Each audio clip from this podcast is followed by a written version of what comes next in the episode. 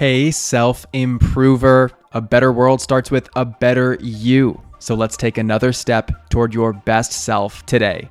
This is your weekend recap. Now, let's review. On Monday, I told you about the truth of your new year intentions. While it's inspiring to be in the energy of possibility and opportunity, it's not tangible. When the dust settles, you'll need to get your hands dirty and work to put action behind your intention. As long as you know it takes more than just wishing to change your life, you're on the right path. Tuesday, we talked about how life is a window. We're so used to looking at the world around us and finding meaning in what's outside of us. But if you look really closely, you'll see a piece of you in everything else on the other side of the window. You cannot neglect the fact that your biases, assumptions, judgments, and perspective shape the way you see the world. Like a window, you are reflected in everything you see. Then Wednesday, we talked about the math behind getting better.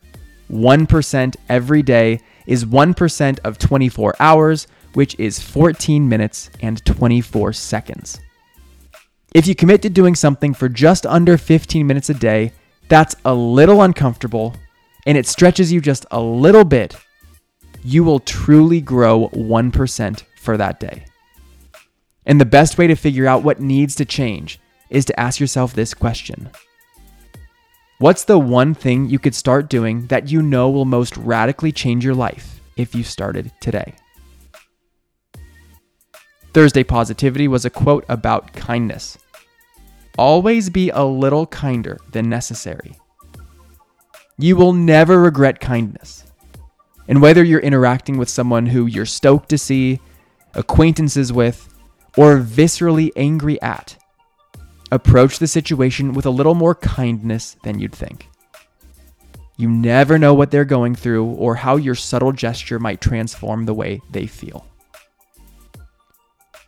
Then last, on Friday, we talked about clearing up the gunk of your life before it piles up. It's easiest to see in the chores and errands of life, how small things add up and become harder to make right. But what's more impactful to realize is that the same happens in your personal life. Even though it's uncomfortable or might not seem like it's worth it, it's the right decision to get ahead of any potential consequences before you have no say in the matter. I'm Brian Ford, and I hope you had a great start to the new year. If you're new to the podcast, welcome, and way to commit to being better every day. I've put together a resource for you that pulls some of the best episodes from the past and summarizes the 7 fundamentals to self-improvement. Understanding these fundamentals will save you years of trial and error and accelerate your growth and pursuit of your fullest potential. Click the link in the description to access it. You grew today. Let's do it again tomorrow on Self-Improvement Daily.